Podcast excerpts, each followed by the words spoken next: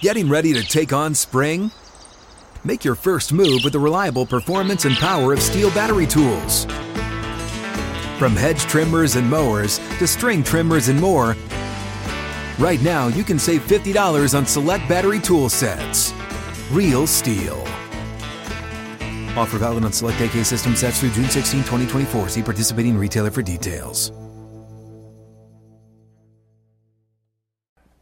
It's Christmas Day. It is. It's Christmas Day. Welcome. It's Don't At Me. I am your host, Daniel J. Dakich, and I've got my Indiana shirt on. Why? Because Indiana's going to roll today, baby. They're going to roll St. Mary's, and we're going to get into that. I got one bet. Now, I know you guys want to bet everything, and please feel free. But mine is a road to 5,000. Last year, on this day, this is an anniversary.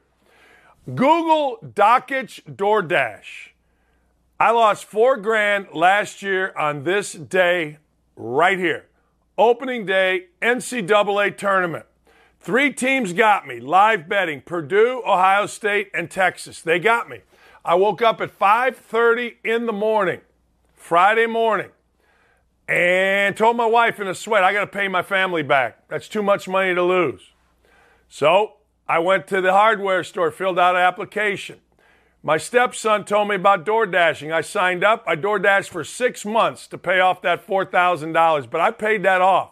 Got criticized in the media by all the little media twerps because that's what media twerps do. I mean, the little pains in the ass on Twitter. Hey, Dawkins, bring me a sandwich. Hell, I'll bring you a sando, but you better tip. A couple guys gave me $100 tips. It's fun time, actually, and I still do it because I like getting into my car and going. Uh, I do. So at the end of the day, I got no problem with nothing. Nothing. Anyway, but we're making it all up. The road to $5,000 got helped yesterday. If you watch this show, you had UVA minus two and a half.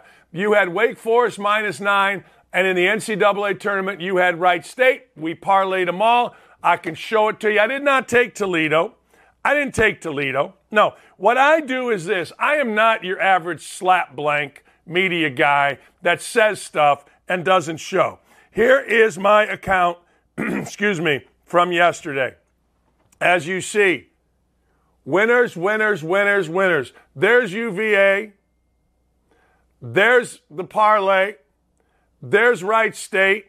There's a little one. There's Wright State. And then today, I'm not showing you because I got to tease you. That's what we do. When I lose, I'll tell you. When I win, I'll tell you. When I screw up, I'll tell you. When I do good, I'll tell you.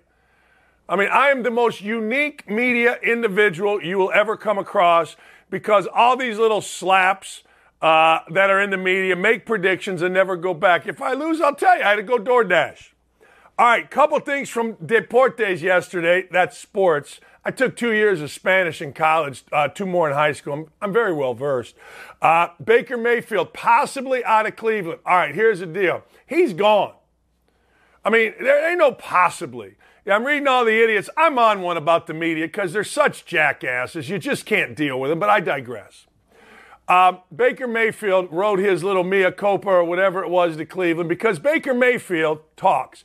Baker Mayfield will fit in perfectly with the Colts. All the Colts do is talk. Blah, blah, blah. It's like I used to tell my kids about my ex wife. What do you hear when you hear mommy talk? Blah, blah, blah, blah, blah. All the Colts do is talk. Colts make a trade. The media says Chris Ballard's the smartest dude in the world. Just win something. Just win. Baker Mayfield's perfect. There's no way he's going. That ship has sailed unless they have some serious meetings. Mayfield did what he does write this letter to the Cleveland media or to the Cleveland fans. Eh, eh, just talk. Why aren't guys adults anymore? Why aren't we adults? I'm going to write a letter because they're talking to Deshaun Watson. The ship sailed. He's out of there. He'll end up at Indy. And we get a guy that just talks. Yeah, I know he's a little scrappy. I know, little scrappy guy. Baker Mayfield. Yeah, great but he'll end up in Indy because Indy supports talking, not doing. And I hope he's great. I do. I want Indy to be great. Make Indy great. But it's perfect. But he ain't going back to Cleveland. That just is not happening. Not after all that. Deshaun Watson, who knows where he goes? This is a funny thing about Deshaun Watson. 22 civil cases, ah, now it's no big deal. Really? It's no big deal that a dude has 22 civil cases pending against him. Hell, it was a big deal for me when I didn't go in a pool with some crazy ass professor uh, a year ago. National news. Dakich, misogynist. I just ain't going in a pool. That's the opposite of assault. I mean, hey man, it's amazing to me what goes on in this world. But hey, all you GMs out there, here's what here's what football is, right? The coach and the league, they wrap themselves around the army. Man, we're the military. We're for good old USA, except of course, you know. Guys got 22 pending civil case. Dan, innocent till proven guilty. Yeah, would you feel that way if he was a backup corner? No, you wouldn't. Just stop. His talent outweighs his problems for you all. And he wasn't that good a quarterback. No, he's top five. Team went four and twelve. Quarterback driven league. Well, but you know, what, what, what, had happened? Okay, what had happened was name me a great quarterback that went four and twelve. I'll sit here, I'll wait, but he's great. That's why I'm here hey, even if nobody watches this, when Dylan clips this off and puts it out, there'll be like 20,000 people watch this and they'll be like, yeah, Doc, it's pretty smart. But I hate him. He's mean on Twitter. the world is just, the world is jackassery. It is. Von Miller to the Bills. Good for Von Miller. Got a six year deal. I think Von Miller's older than me, but he got a six year deal. Von Miller's smart. Hey, look, if I'm going to be out of Denver, which is, you know, home base, then I'm going to go find a title, which he did. And now I'm going to turn that title into a long term contract on a team that can also win a title, which the Bills can't. except for this. They're still the Buffalo Bills. Make no mistake. They are still the Buffalo Bills. And that AFC, it's a mother. It's a mother of a mother. It's a mother's brother. We got a monster for you today. Allison Williams is going to join us. Todd Frazier's getting the sad out. We tried him yesterday. We'll try him today. We'll see if that whole thing works out. But he gets the sad out, man. Rutgers basketball. Look, as soon as the clock got past midnight and now it's St. Patty's Day, which it is, happy St. Patty's Day to you. Notre Dame's not losing. They ain't losing on St. Patty's Day. We talking about here? Ain't happening. But anyway, Rutgers basketball, tough one. Oh, man. I gave a speech up to uh, 900 to 1,000 of my closest friends up in my hometown, Gary Oldtimers, Gary, Indiana, driving back listening. And it was heartbreaking. And I don't even care about either team.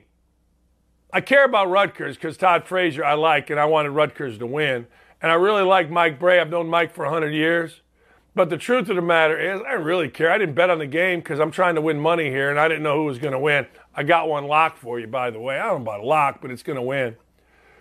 But anyway, Todd Frazier will join us. Jason Hammer, you guys have, every time he's on, it just explodes on our YouTube. Jason Hammer is conservative radio host on 93.1. We're going to get into a little bit of Ukraine, but he's also a host of Indiana Bets. And he might be the best sports handicapper other than me right now because I'm on fire. Absolute freaking fire. I mean, last night, Virginia hit. Wright State hit. Wake Forest hit. Basically, the man who is going to take over ESPN, a friend of mine, I'm not going to say his name, I text him when I got something I know is absolutely on fire. I got a text last night. Holy cow. That's all it was. Tonight's same thing. The road to 5,000. We're almost halfway there. Don't worry. We're going to get there. I'm not messing around. All right, baseball's dead, huh? Really? Uh, baseball's got no life to it. Baseball's got no juice. Baseball's got no money. Is that what you're trying to tell me? Remember when Rob Dibble came on here? I think it was Dibs. No, Dibble wasn't on here. He was on my other show. He's like, Dan, baseball got more money than sense. Really? Well, if you listen to the 22 year old idiots out there. Baseball's too slow, too stupid, no good, really. Okay. All right. I'll listen. You guys know. As I tell my son, look, I've been 26. You haven't been 59. I don't hear from you. I don't like hearing from anybody. But I really don't like hearing from young guy that says baseball's dead. Really?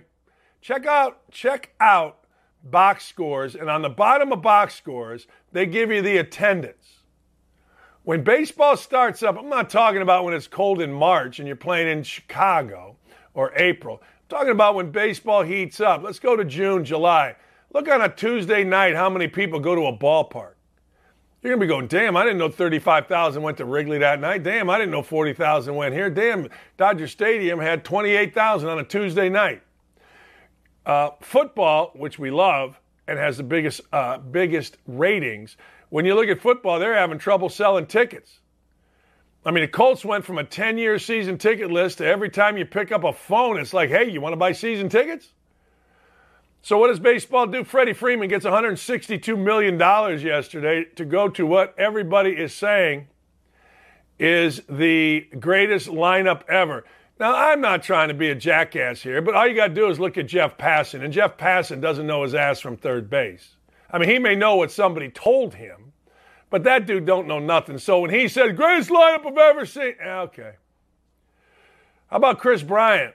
What do you get? Seven years, $182 million to swing on a on an arc or whatever the hell it is.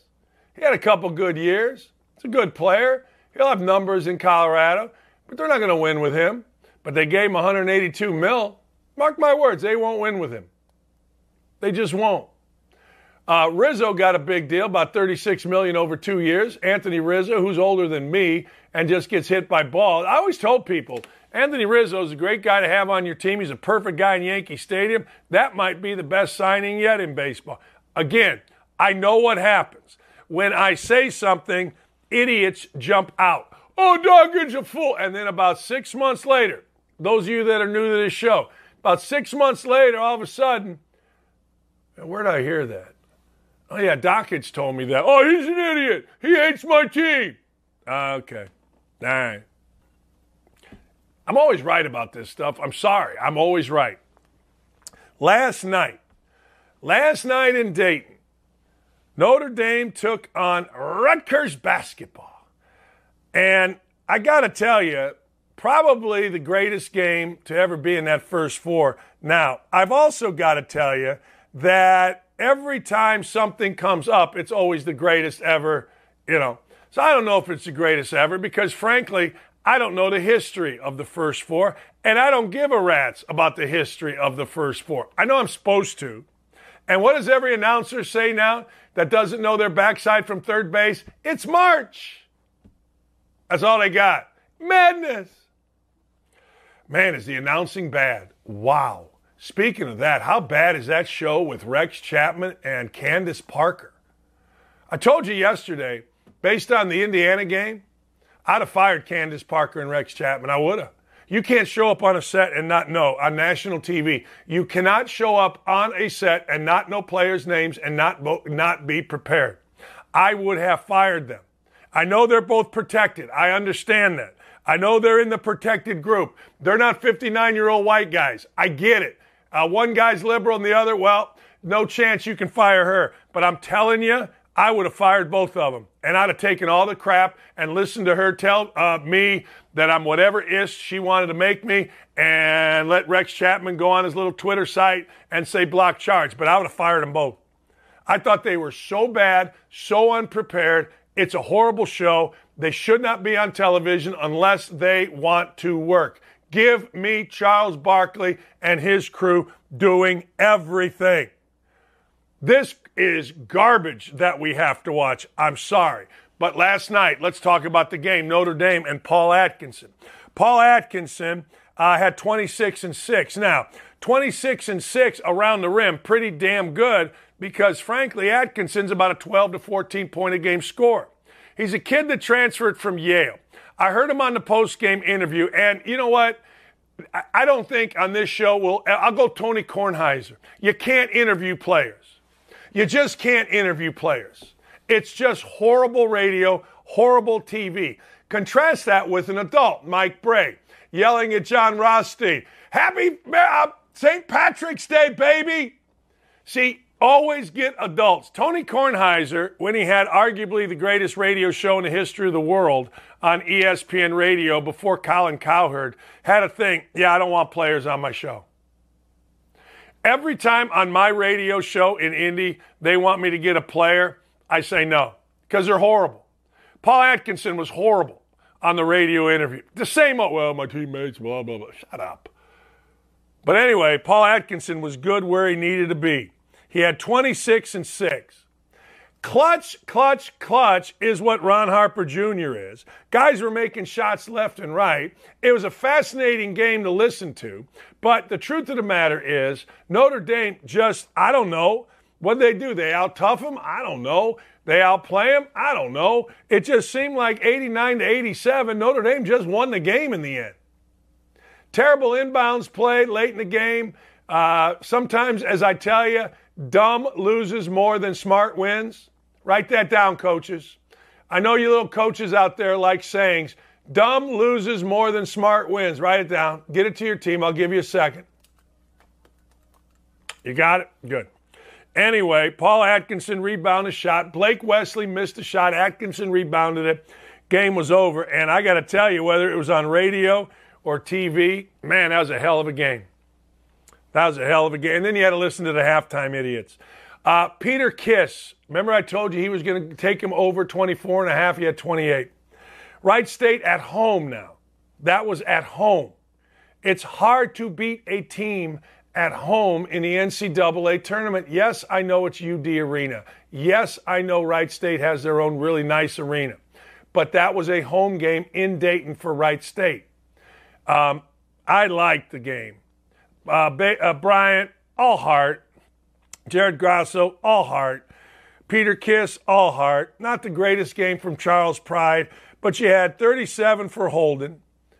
Tanner, Holden's a good player. Remember we told you about Tanner Holden yesterday? He's a good player. Calvin had 21. Uh, Basile, it was a phonetic game. It was up and down, fun to watch. Um, you know, I, I don't know what to tell you. It was just a good first round NCAA basketball game featuring the leading scorer in the country in Kiss, who had 28, and featuring a team playing at home. Great home crowd. Here's an interesting thing. I don't know if you saw this, but Indiana, that first night, it was the highest rated show ever in the first four. And one of the reasons, and this is smart, there's no dummies here, they're smart. They put Indiana in there for a reason. I mean, look, let's be honest. Uh, the NCAA tournament's about selling Coca Cola, Wendy's. Wendy's, how about Wendy's? They're all over the place.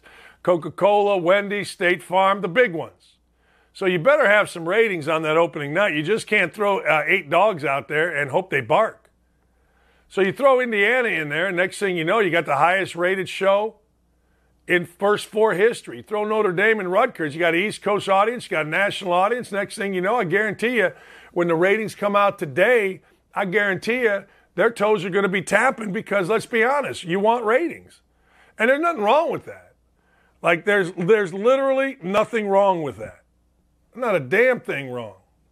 But the tr- oh man, we don't have anybody watching. That's not good. But the truth of the matter is, um, you know, you got to go. You just got to go. Uh, all right, tonight's games. This is going to be fun. I'm sad about this. Colorado State plays Michigan. Colorado State, I don't think they play anybody over six foot seven, but here's what sucks about this. This really stinks. Colorado State is good, don't get me wrong, and I'm going to get to them, or even maybe not. But here's what I think stinks about this game Michigan has played better. All right. You know, the whole thing with Juwan Howard overshadowed what's happening on their team. And one of the things that was happening on Michigan's team, be very careful betting this game. One of the things that's happening on Michigan's team is DeVante' Jones was playing really well. He came over from Coastal Carolina as a big scorer. He came there because he loved Juwan Howard, thought he was going to get the ball late and all that stuff. Man, this is what sucks sometimes. DeVante' Jones is out for this game. Now, that kills, that doesn't kill Michigan. I mean, look, Eli Brooks has been there since 1987. But it just you want a guy that's a fifth year senior that came from coastal Carolina. Now he's at Michigan. Man, you want him to play. You want him on the court. You want him going. You want him, come on. But he's out. I still think Michigan wins the game. I was going to bet Michigan, but I'm not betting them no more. I, I, you lose your point guard, particularly one that's playing well. Sometimes you lose a point guard and you're kind of happy. Like, oh man, now I don't have to play the guy. That's good. That ain't the case with this. I feel bad for this kid because he wasn't very good early. Fact, I thought he was really bad early. I thought he had a mid major kind of mentality where I got to go do all this. And, you know, he didn't realize that he had really good teammates. You know what I mean? I mean, it's just hard. But man, I love when kids get better. I mean, I love when all of a sudden some kid comes in and next thing you know, by the end of the year, he's playing really well. And that's what this kid does.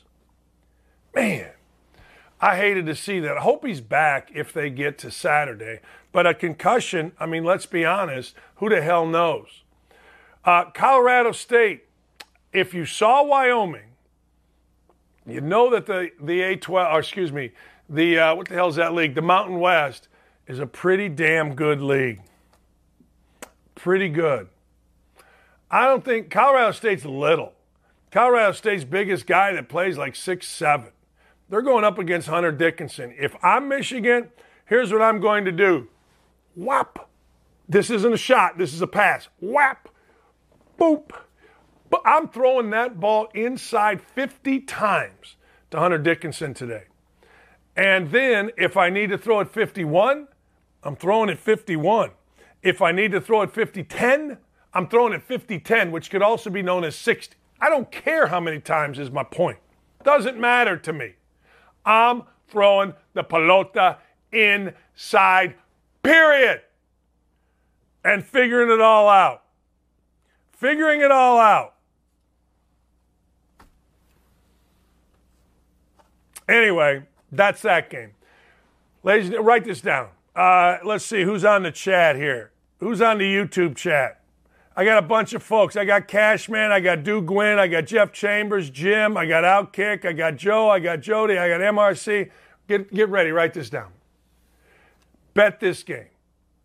Providence minus two over South Dakota State. Now, I know what you're thinking. I know what you're thinking. Hey, Dan, there's got to be upsets. Like this bracket here has got to have upsets. I mean, let's be honest everybody a 413 every year. There's upsets, Dan. I don't know, Dan. You know, and I'm going to tell you why this is a tough thing to bet. Because Providence plays games tight. They play them close. They do. I mean, it's not like Providence jumps out and they're up 20 and they win by 20. But this is the game I'm marking. This is the game I'm earmarking. Because two, if Providence wins the game, all right, if they win the game, they're going to win by more than two. Now, let me go through South Dakota State with you. You ready? This is why people are, why, this is why it's only two.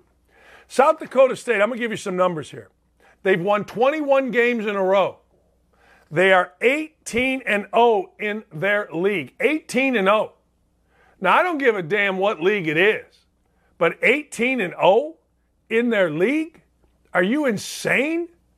Like, I think this there should be an NCAA provision. If you go undefeated in your league, you are in the NCAA tournament. I don't want to hear about having to win the conference tournament. I'm sorry, I don't. I know everybody, well, you know, that's not. No. If you go 18 and 0, you deserve to be in the NCAA tournament. If you go whatever your league is, I don't care. That's problematic. Why? Because this team is used to winning. Let me give you some numbers here on how they've won because it's important. They won their conference championship by six over the two seed North Dakota State. They beat the five seed by 23. They beat Omaha by eight. They beat UM, or they beat UMKC by nine, 11, excuse me. Here's my thing. They're not killing people. In their league, which is a nice league, good league, Summit League, good league, they're not blowing people out. Which means two things. Which means number one, they're a connected team. They know how to win at the end. But you know what? That's the strength of Providence. Second thing is, they're not uber talented. If you're uber talented, you beat the living hell out of Omaha. Hell, Omaha hired, uh, fired their coach. You beat the living hell out of South Dakota State or North Dakota State. You don't play these games down the stretch. I don't know a single player on South Dakota. I didn't know a single player basically yesterday. Kihei Clark, Virginia. I don't bet it that way. I bet it and I predict it based on circumstance. And I'll take Providence today. I'll take Providence tomorrow. And I'll take Providence the next day. Now, if the line goes to six, eight, maybe not. But I'll take Providence. Let me go through Providence with you. Providence got their ass beat by Creighton last time out. And I mean, whopped. It was over early. 85 58. Problem for Providence. They had just beaten Butler by four. They're not playing well. They had just lost to Villanova. And I would look at this and I would say, you know what? Last game of the year before the Big East tournament, they lost a tight one by two. Did that put them on a spiral? Like Butler was horrible all year. Butler was winning the game. I think they were up 10 or 12 at halftime. Providence came back and then they got blown out. Just telling you. I don't know. But I do know this. They've had a week and they got a great coach and a team that's used to winning. I'll take Providence minus two today, tomorrow, the next day. And it's just like the Indiana game. If we lose, tough. It's the right bet. Uh, Memphis, Boise. Memphis, Boise. I'm going to get into all these games. Memphis, most talented team. They guard. Penny Hardaway doesn't just throw the basketballs out there. Lester Quinones. I don't know. I don't think I would bet Lester Quinones over under. I don't care about that. Lester Quinones guards hard. Lester Quinones, I'm 6'5, about 250. I swear to God, when I stood next to him, he's bigger than me. Le- uh, but he's not fat. I'm fat. Lester Quinones can ball. I'm going to take Memphis, but this is going to be a mother. Remember now, we're talking about the um, a team in Boise who won. I think they won. No, I know they won. They won the Mountain West. Talent wins, though. It's an 8 9 game. It's a perfect 8 9 game. I'm going to take Memphis, but I'm not betting the game. The only game that I've given you so far that I'm betting, I'm betting Providence. Providence is going to win by three.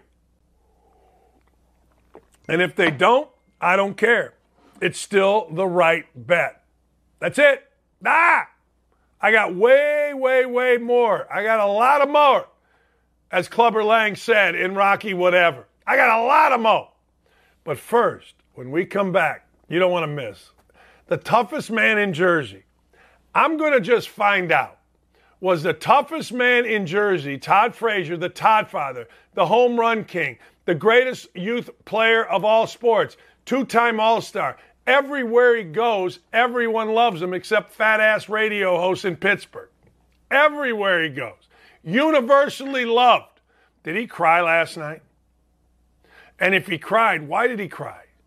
Did Todd Frazier get broken down into tears when we come back? Do not leave anywhere. Do yourself a favor. Go tell your friends. Dakich is rolling today and let's see what the hell's going on around here. We got Allison Williams coming up. I got my boy Hammer. Look, Hammer is officially 8 and 1 on this show. He might be more than that. I'm not sure. But I think he's 8 and 1 on this show. He might be 8 and 0. You do not want to miss this show. You want to go tell your buddies about this show. We need to make this show the biggest and best show in the country. We are going to be right back. The Todd father getting the sad out. He's the biggest Rutgers guy there is, Hall of Famer at Rutgers. We're going to give him 10 minutes to get the sad out. Another day is here, and you're ready for it. What to wear? Check. Breakfast, lunch, and dinner? Check. Planning for what's next and how to save for it? That's where Bank of America can help. For your financial to-dos, Bank of America has experts ready to help get you closer to your goals.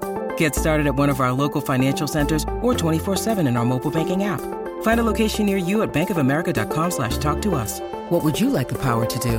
Mobile banking requires downloading the app and is only available for select devices. Message and data rates may apply. Bank of America and a member FDIC.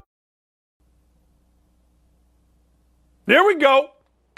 Uh, waiting on Todd Frazier. Uh, look, I'm sorry, but you got to do better. We all got to do better. I hope I just give Barkley the entire NCAA. Just give him the whole thing. I don't care who's mad at me. I don't care who's not mad at me. All right, let's talk about a couple things. We're waiting on Todd, uh, the Todd father, but a couple of things with NCAA basketball. I mentioned this, and this is kind of tough. A couple of things are happening today. One is DeVante' uh, uh, Jones being out for Michigan. I I can't stand that. I I, um, I don't even know what to tell you. But the truth of the matter is, teams have to play through some things. The dumbest thing so far in in uh, basketball, so far, stupid, absolutely stupid, is the fact that a team like Indiana or Wright State has to play at night, get in a plane, and go across the country. I, I just I don't get it. I don't understand it. I well, I do get it. I mean, that's just stupid. I get it because it's money. I get it because what you want to do is make money on the first four. That's what we do, and away we go. I mean, I'm sorry, but that's what you do. All right. Uh, here's also did you know LJ Cryer is going to miss the first two rounds of the NCAA tournament? Let me make sure I have this right. He's not played since mid February. He's averaging 13 and a half. Um, and frankly, he's the leading scorer on the team for Baylor. They play Norfolk State. They'll beat Norfolk State today. And this kid not playing since February, okay, you're used to not having him. But the truth of the matter is, they'll win but you want to get this kid back certainly in the Sweet 16. My boy, Todd Frazier, uh, you okay? Are you okay? No, man. I listen. I, I was up last night trying to, because it's St. Patrick's Day. Happy St. Patrick's Day. Because it just it all worked out. Same well to you for Notre Dame, man. That's it. And I'm trying to fix this leprechaun trap for my kids in the morning, so they're surprised. And I'm I'm dropping f bombs left and right at the TV. It was unbelievable. Well, I text you. I was driving. I didn't really want to text. We needed a little New Jersey toughness. I mean, what what happened here? Why did Notre Dame? Why did they forget about Paul Atkinson? I don't I don't know what happened there, man. I, I don't. There was a lot of silly mistakes at the end there. A lot of silly mistakes. Um, that's what happens when you play two overtimes, though, man. If you get tired, the legs get tired. There's no excuses. We made a lot of mistakes, and we let we let them, you know, drive on us. I mean, they've had what they have. We got to have over 40 points in the paint. I mean, it was, uh, oh man, it could have, should have, would have. You know what I mean? So I deserve it all, man. Give it to me. I don't mind. It happened. No, I'm not. No. Hey, look, I, I said this earlier. Had they gotten blown out or you know, I'd have given you some hell. I mean, I, we, we knew as Indiana, the state of Indiana toughness overcame Jersey. I mean, we all know that. I mean, Jersey a little front running. Listen. You know, we know Hoosiers, hey. Hoosiers, Hoosiers more solid, just salt to the earth people. You know what I'm saying? No, I, hey, listen, sometimes the blind squirrel finds a nut. You know how the old saying goes. But yeah, you got to, you got to, you got to, hey, it was a heck of a game. You know, too bad because uh, both teams deserved to move on last night. But uh, oh man, he hit the three. I mean, oh, I just it worked out perfect. Geo Baker got the ball at the end of the game. We found a way to get it, and you know I thought he was going to hit that jumper, but he didn't. You know, it, there was a lot of plays where you look back like, man, I wish that would have happened. But what are you going to do? Hey, as a player, let me ask you this because this is kind of the inter- eternal question. As a player, do you would you rather lose that way last night or would you rather lose to where you're not thinking about every little freaking play that could have changed the outcome of the game you know lose by 10 you know and you're down 10 the whole time as opposed to lose last night where that that game as a coach will stay with you forever i'm telling you forever that game will stay how would you rather lose i guess um, I, i'd rather be in the game honestly you know and then you could look back Ah, uh, yeah, you're, you're like I said, you're going to nitpick every little play, but you know, you lose by ten as a coach. It's like, man, I, I prepared. Uh, you know, I, I didn't prepare well at all for these guys to win. So I, I think I, I'd rather say, you know what, we fought, we battled our, you know, our Heine's off, and we gave it our best shot. I think I'd rather lose like that, and that's a good kickstart for uh, for the tournament today, man. I'm pretty excited to watch the other games, but I think it's going to be Notre Dame's going to be a little what? tired coming up. I do too. What what do you what game you looking at today? You you like my Hoosiers today tonight against St. Mary's? Are you? Can you get on the bandwagon? I, I I think I'm jumping on it. I think I have to. Uh, I I think I have to jump on the Hoosiers. I I think um, I, I stick to my Northeast guys. I like Connecticut to beat New Mexico State.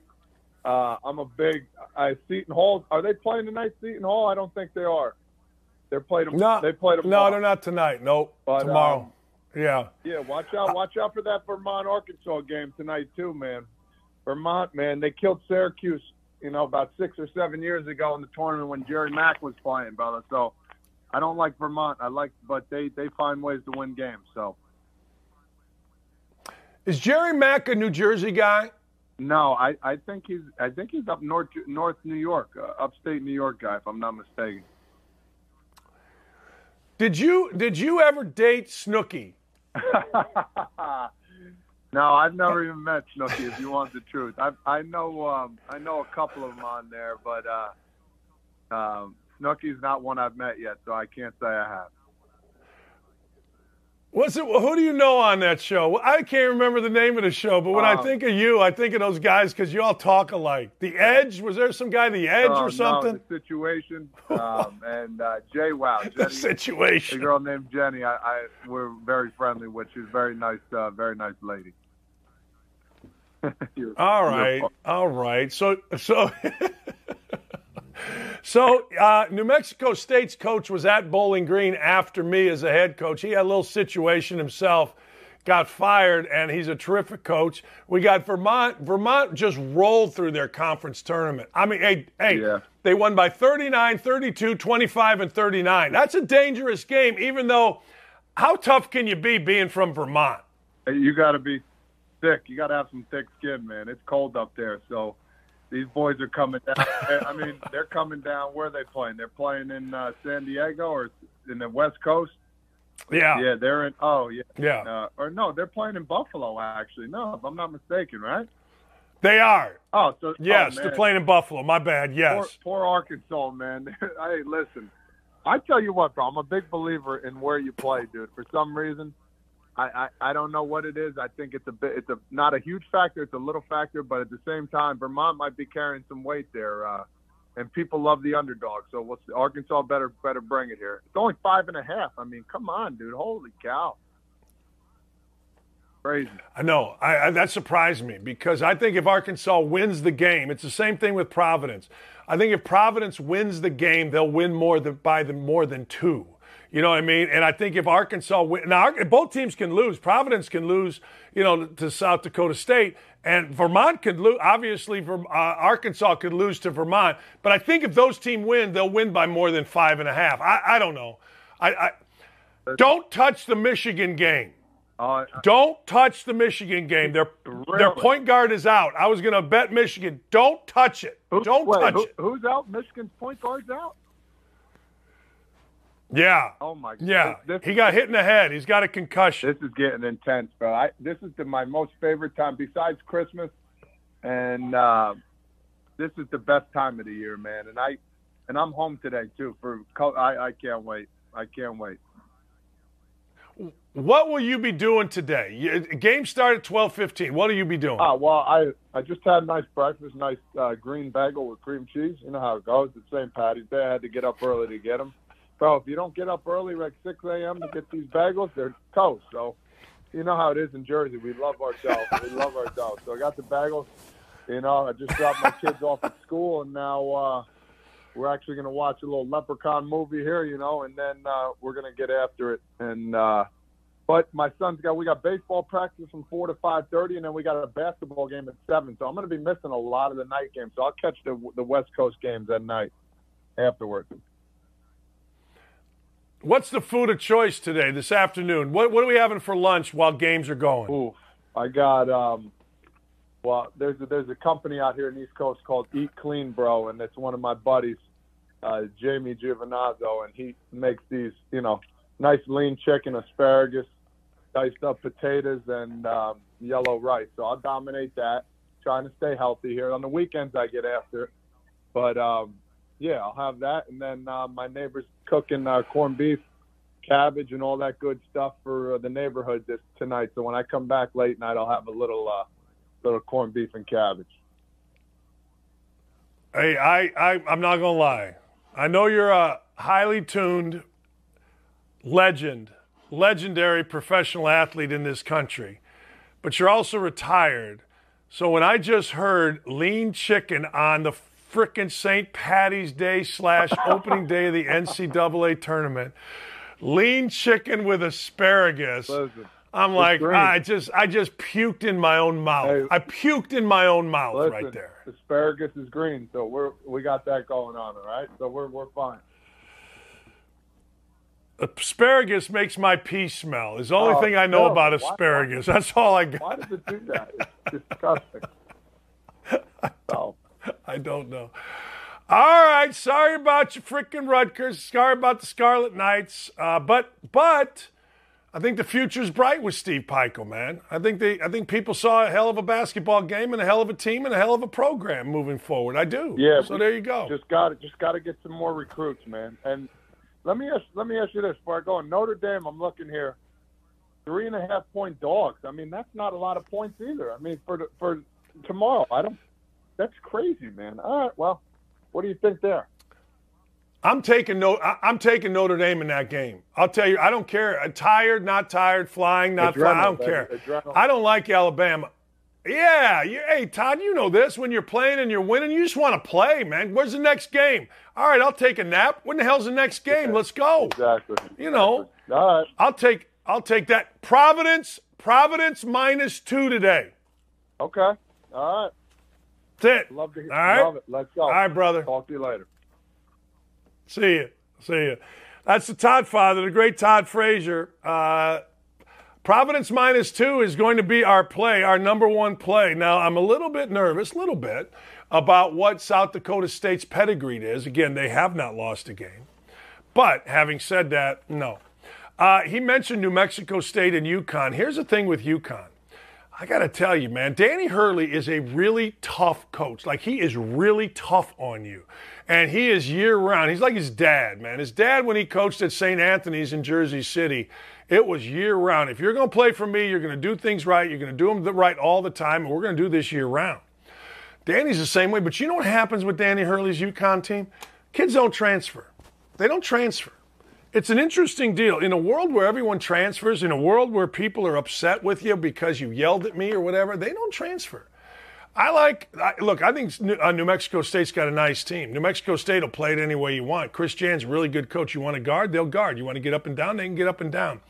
But there's a uniqueness to what Danny Hurley does. And I'm telling you, he's going to make a run with this UConn team. And it may not be this year, but he keeps kids. He, you know how they say in the NFL, you've got to uh, sign your own. That's exactly what Danny Hurley does. Now they don't have an awful draw. They have a great draw. They got New Mexico State. It's a 5-12 game, and then they've got the winner of Arkansas Vermont. I don't know that they're going to make a run this year. I don't, but I think they'll win this game. I think they'll cover this game. Uh, Indiana tonight. Look, it's a game a lot of us are going to watch. I know I'm jumping around here. I apologize uh, to you, Dylan, but I'm going to go to the, to the groups after um, we talk about after we talk to Todd. So it's going to be Indiana and St. Mary's. All right, Indiana. The NCAA, I'm being told, screwed Indiana. Apparently, the NCAA is set uh, is in charge with setting up the charters that go from the first four to the site. The site for Indiana is Portland. Now, I don't know how much you know about this, but Dayton, Ohio is in the Eastern time zone. Portland, Oregon is in the uh, is in the Western time zone. There's a three-hour time difference. So if it's nine o'clock in the morning here, it's six o'clock in the morning there. Well, for whatever the reason, the NCAA did not know the travel size of Indiana. Now, Indiana has arguably the most experienced guy, a man named Tim Garl, handling their travel. So I guarantee you, Timmy G didn't screw it up. They sent Indiana too small of a plane. Long story short, Indiana's on a tarmac. Indiana's waiting. They get a plane. They got to get out there. They don't get there till like 4 o'clock in the morning yesterday. Fine. All right. But you got to play the game. That doesn't help, but it's not fatal. Don't think for a second that's fatal. This is what could be fatal. St. Mary's, they have six upperclassmen, four are seniors. It's a very old veteran team. They play a pack line defense, which means basically we're not coming out past 22 feet. We're going to get off, we're going to get in the gaps, and frankly, uh, you're either going to have to have a dominant big guy or you're going to have to make jump shots. Indiana doesn't shoot the basketball well, but they have a dominant big guy, and he is dominant in Trayce Jackson-Davis. Now, Randy Bennett can really sling it. He can really coach it. He's not going to be running up and down the sidelines like a crazy person. He's going to understand how to double Trayce Jackson-Davis, something that many, many teams, including uh, Wyoming, did not do. Let's talk just for a second about St. Mary's. You know, St. Mary's beat Gonzaga. St. Mary's played Gonzaga close. Here's what I like about St. Mary's there's a kid named Tommy Kuhse. Tommy Kuhse, it's not Bob Cousy's son. It's not Bob Cousy's grandson. It's spelled like K U S H E. Here's what I like about him he's a walk on that was just given a scholarship. And Kuhse is one of those guys that does everything. You want a bucket? He's shooting 46% from three. You want to assist it? He's four assists, basically one turnover. What do you need? Whatever you need, that's what he will do. They play middle ball screen with him. Their leading scorer only averages about 12 and a half, Alex Dudas. I think it's Dudas, something like that. He's also their best three point shooter. Now, no, I'm sorry, Matthias Tass is their leading scorer. He's at 12 and a half. This is one of those teams, though, that isn't overly athletic. This is one of those teams that can't come out and swarm you. They play a pack line. I think Indiana wins the game, and I think Indiana covers the game but it's not a cover because Indiana's getting three. I'm going to take it because I want to bask in the glow of an Indiana win and make money doing it. But Indiana needs a really good game late. Indiana, I'm wearing my shirt. Indiana make you nuts with the late game turnovers, the late game fouling. They'll make you nuts. They can clean that up. And as you know what? If we're winning games late and we mess it up, it's not a bad problem to have. Just clean it up. All right. Vermont, I'm sorry, Creighton and San Diego State. Brian Dutcher is the head coach at San Diego State. Again, here's another Mountain West team. They play great defense. They've always played great defense. They missed a shot to win the Mountain West championship. Now, here's the deal with this Brian Dutcher's teams will keep the ball in front of them. Creighton likes to get out. Creighton likes to get past you. It's really an interesting game. I want to keep you in front of me. I'm not letting you get past me against a team that wants to get past you. If Creighton could score 110, that's what they would like to do. They would like to score 110. McDermott, the coach, fancies himself as an offensive coach. McDermott, the coach, fancies himself as one of the best offensive coaches in the country. And he's probably not wrong. He's done a really good job at Creighton. But I got to tell you, San Diego State, and obviously this doesn't, San Diego, right? Laid back, blah, blah. No, they're going to play you. They're going to ball you hard. They're going to play you as hard as any team defensively in this tournament. They are. Mark my words. If you watch this game tonight, you're going to say, you know what? I don't know necessarily how they do it, but San Diego State's no joke, man. They are a tough ass defensive team. And um, teams don't miss teams miss shots. And all of a sudden, teams start missing shots, and you're going, why are they missing shots? They seem open. They are, but they're uncomfortable. There's a big difference. Um, I'm not. I'm not betting that game. That's a dumb game to bet. Don't bet that game. Uh, Vermont and Arkansas. Whew. Man, I can't wait for this game. Whenever I see a team beat other teams in their league at the end of the year by 40 points, 39, 39, 32, and 27, or whatever it was, I say that's a hot team. And this year I have decided that I am going in my bracket with the hot team. But Arkansas is no ordinary Joe, ladies and gentlemen. Arkansas plays hard. Arkansas plays fast. Arkansas is well put together. Arkansas is a sleeper Final Four team. Now, I think personally, this is going to be an epic game. I think Arkansas is going to win the game. I think Arkansas winning the game, they probably cover. I think at one point you're going to be able to live bet Arkansas because Arkansas will probably be down. I do. But this is a together group the Muss Bus has. I'm telling you, this is one of those groups where you go, damn, how did he piece this together? But you know what? Vermont's no joke. Vermont's going to shoot it. Vermont's going to spread it. Vermont's going to make sure that they take care of the basketball. Here's one of the things that's very underrated. You want to know why Izzo's teams win in March? And I don't think they can this year because of this one thing. You can't turn it over. It's Purdue's biggest bugaboo. Like, if Purdue didn't turn the ball over like it was their job, Purdue would be a favorite to win the Final Four. But you're like, I feel like you're like 10 seconds away from Purdue going on a three turnover jag. And next thing you know, you're like, damn, Purdue, the hell'd you do? But I'm just telling you, I'm telling you right now, Arkansas is a team to be reckoned with, but Vermont's damn good. Vermont has a guy, I love these stories. Ben, I'm going to say his name wrong, Shungu. He is a former walk on at Vermont. All he's done is become a first team all league player, lead his team to the NCAA tournament. See, I don't, I, I love those stories. Like, I don't kind of like those stories. And when you read uh, about the Vermont team, they're just the most humble dudes ever. And the other part of Vermont, there's a kid from Columbus, Ohio, uh, Indiana. And I can't remember his name right now, but it just hit me. John Becker's a coach at Vermont. This kid was a good player from Columbus, Indiana. He went to Vermont. He got in a car wreck. He could never play again. We raised a ton of money for him, and John Becker was involved in that. John then raised a ton of money for him through Vermont, and they've honored this kid constantly. They've made him such a part of the program. I got so much respect for John Becker. I got so much respect for our, our for Vermont's basketball program because of John Becker and what they did with this kid. That man, frankly, um, I want them in the worst way to win, but I'm just not sure they can. I, I just think there's too much athletic ability and togetherness on the other side. Arkansas is a damn good basketball team. Uh, don't at me, people. I mean, a damn good basketball team. Uh, let me see if I got one more in me uh, before we get going. But let me go back to something real quick. You know, people always say to me, well, Dan, what does connected mean? It's a great question. Here's what connected means. You saw it a little bit last night. When you got to get a stop, you don't make a mistake. You don't always get the stop to win the game, but you don't make the mistake of uh, over helping or a stupid foul. You don't.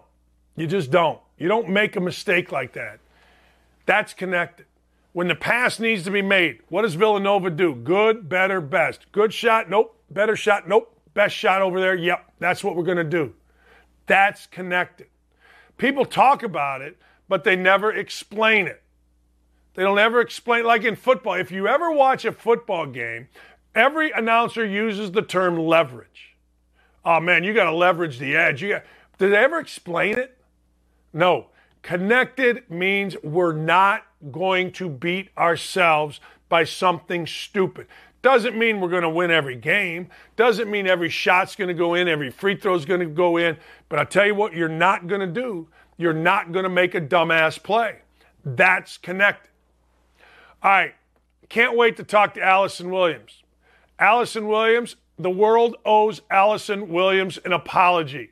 As we move through this world, vaccines, masks, all that kind of happy horse bleep, great.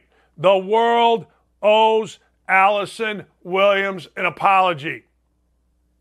She is going to come on our show in a minute. Then Jason Hammer, my boy from Indianapolis, all he does is pick winners. We're going to go at it in the brackets back and forth. But we're also going to talk a little politics because, frankly, you need to hear my politics. I actually don't have politics, I have common sense. But we're going to talk to Hammer Time about that. We got a monster hour coming up. Don't forget, NCAA.com.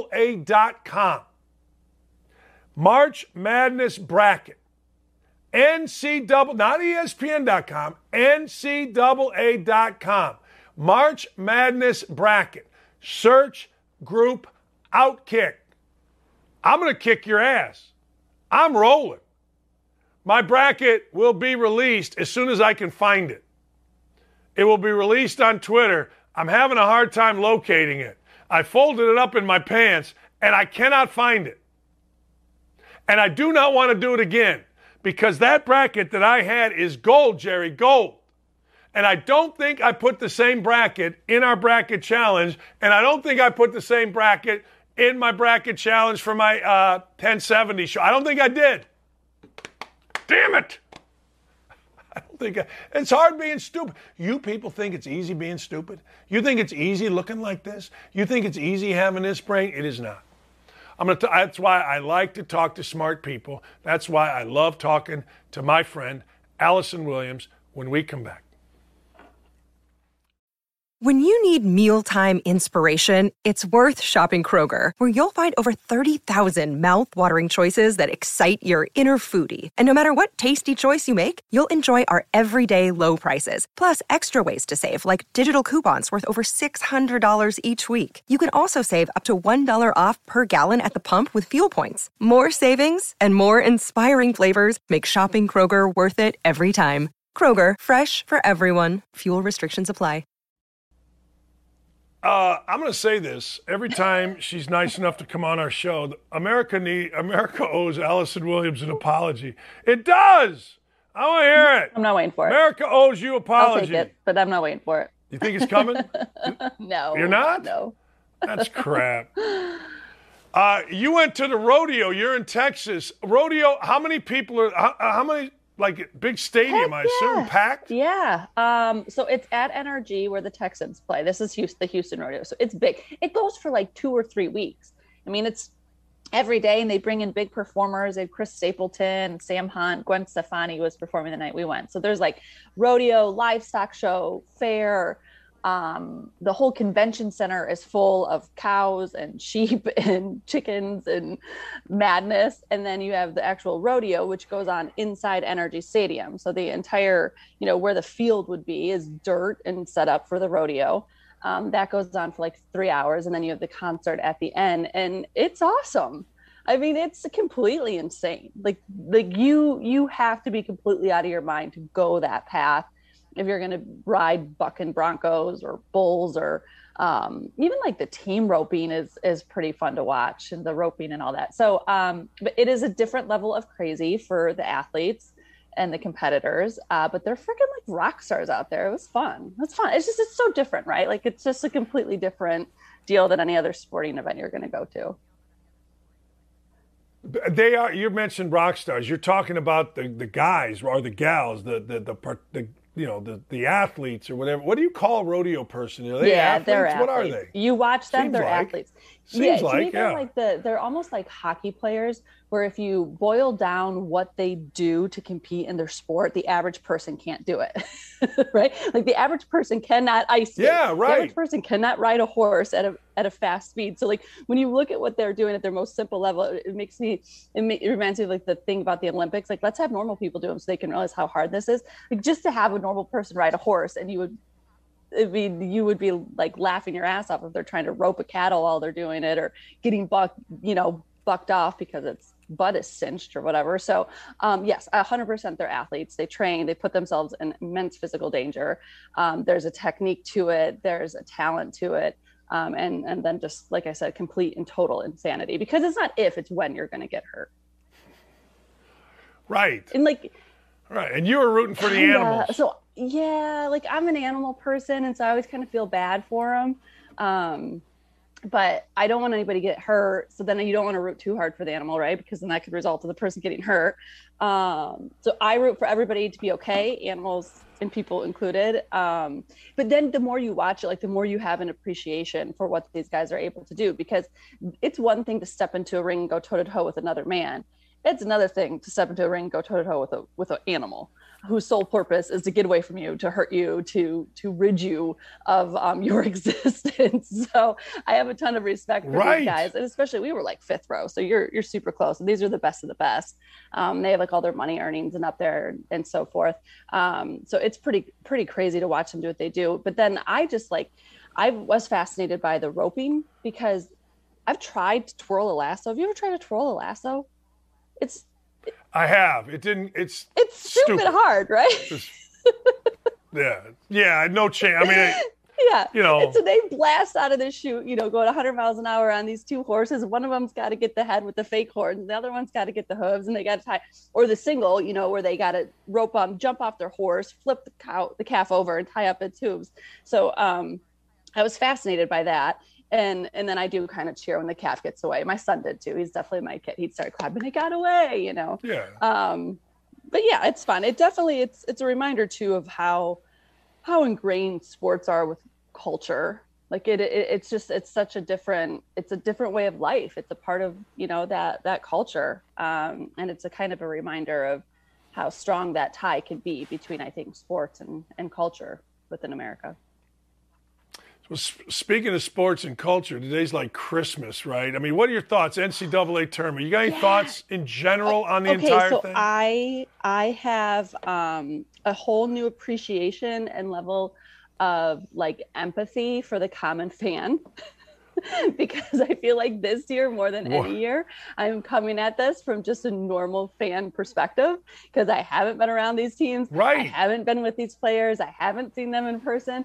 And I am so lost with my bracket. Like I cannot pull the trigger. I haven't hit submit on any of them because I'm second guessing everything because I feel like I know nothing. I feel like I'm completely uneducated um and so i i just i want you to all know out there like i feel you and i am um in your camp of like completely like i have no idea. Especially you know obviously like the 512 is always tough but i feel like it's really tough this year.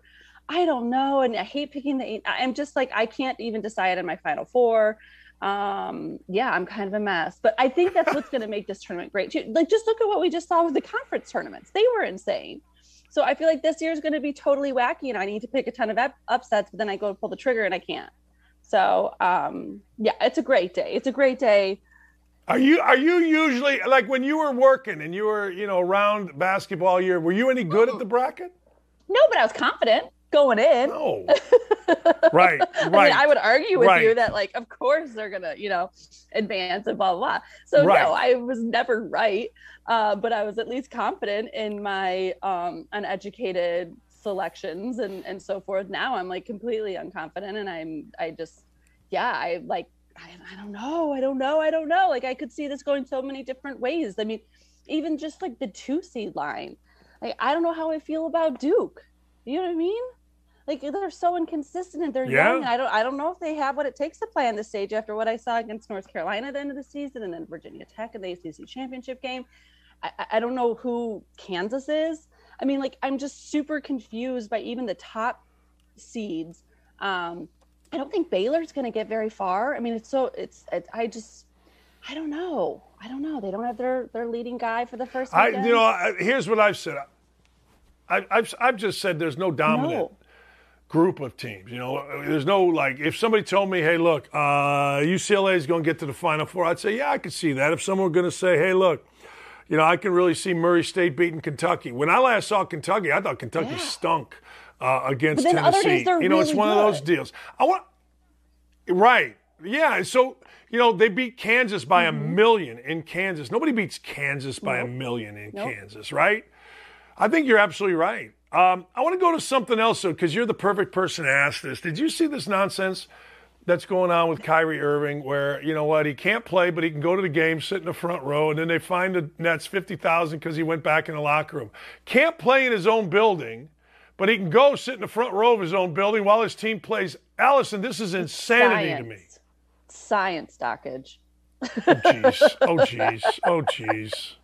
I mean I just like you almost have to laugh, otherwise you're gonna go crazy, because it it it, it just do. it doesn't make any sense. So Timmy and, and Kevin Durant spoke to this, and I think he had to pedal back his comments a little bit, but he was absolutely right when he said this is a total power play.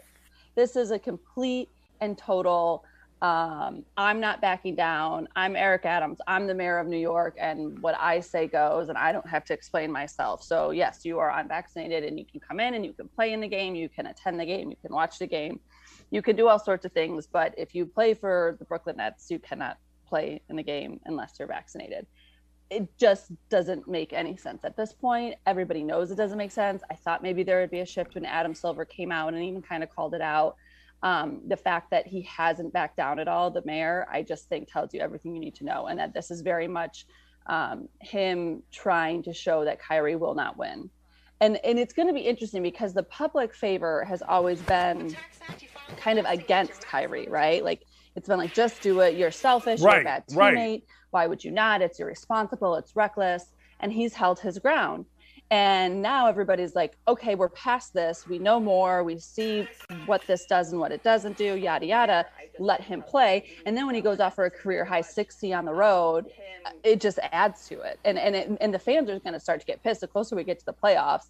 Um, and the more these games mean and matter, the, the more there's going to be a public outcry for um, the rules to change. I don't know if they will because again, I, there's no there's no like logical scientific explanation for this. This is this is a power play, um, and if they change it, then Kyrie wins. So it's going to be fascinating to see how it unfolds, especially as the public sentiment changes and like fans are going to be pissed. I mean, if he if they get to the playoffs and he can't play at home and then their road and home records are like disparagingly different, which you would expect they would be. He's one of the best players in, in the league. Um, that's that's going to be real interesting because it, it could cost him a championship. And, and, and like I, I read these people who say like it's on Kyrie. Well, it's really simple. It's not Adam's fault. It's Kyrie's fault for not getting it. That's his decision. He's making a decision to not get it. He has free will that he's supposedly exercising. And so just go and get the shot for your team so you can play. And it's like they completely miss the point. And I was thinking about it too. I'm like, okay, so ask Brandon Goodwin how that went because according to him, he got vaccinated and had to miss the playoffs for um, Atlanta. So what if Kyrie did have an adverse reaction? It it happens. I mean, what if what if he did? What if he like actually said, okay, you know what? I'm gonna get this thing. I want to win a championship. It's obviously what I have to do. They're not relenting. What if he went and got it and then had to miss games, home and away, because he got a vaccine injury?